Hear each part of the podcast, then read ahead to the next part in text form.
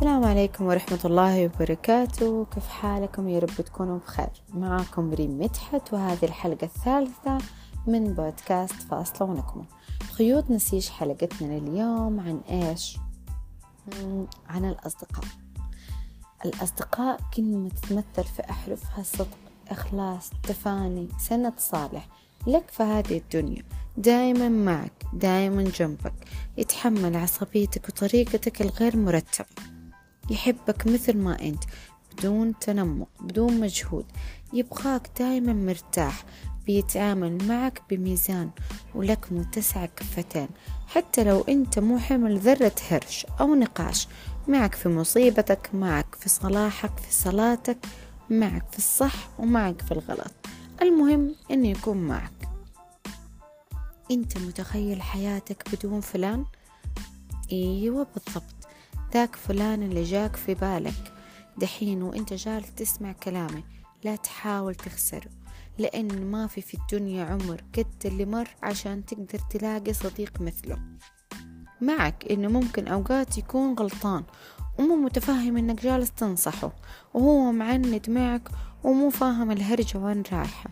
بس أنا متأكدة إنك بالنسبة له أفضل شي صار له في ذا العالم.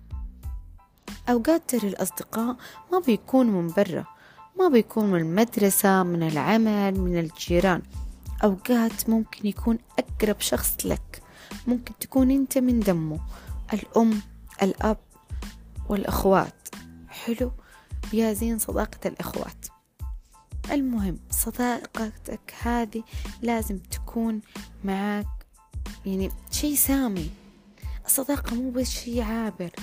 أساس الحياة أساس الدنيا أساس يومك كله.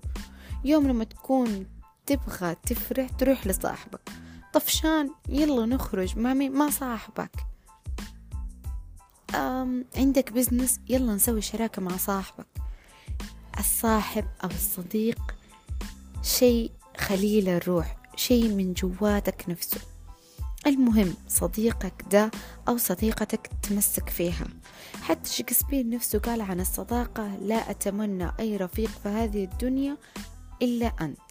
مو بس كده كمان قال صداقتك تجعلنا منتعشين. تقريبا كان يقصد سبرايت مو مو صداقة. لذلك حاول تسامح وتذكر له أي شيء حلو سواه أو أي مصيبة سوتوها مع بعض. ذكر ضحكات آخر الليل. حاول تحط له سبعين ألف عذر.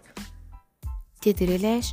لأنك أنت مو ملاك وأنت بعد أكيد غلط وأكيد طلعت عينه في وقت من الأوقات وحط لك سبعين ألف عذر. قدر ليش؟ لأنك أنت دايما لازم تكون في حياتك صاحب. مو عشان أنت محتاج تكون صاحب لا عشان أنت صاحبك ده بيكون جزء منك أو مراية لك قدام. فارجع ومد له يدك وقول له تعال ما أتخيل حياتي بدونك. أنت نجمة سمايا المظلم. السما لازم تكون مظلم عشان تطلع النجوم اللي فيها ها؟ فاهمني؟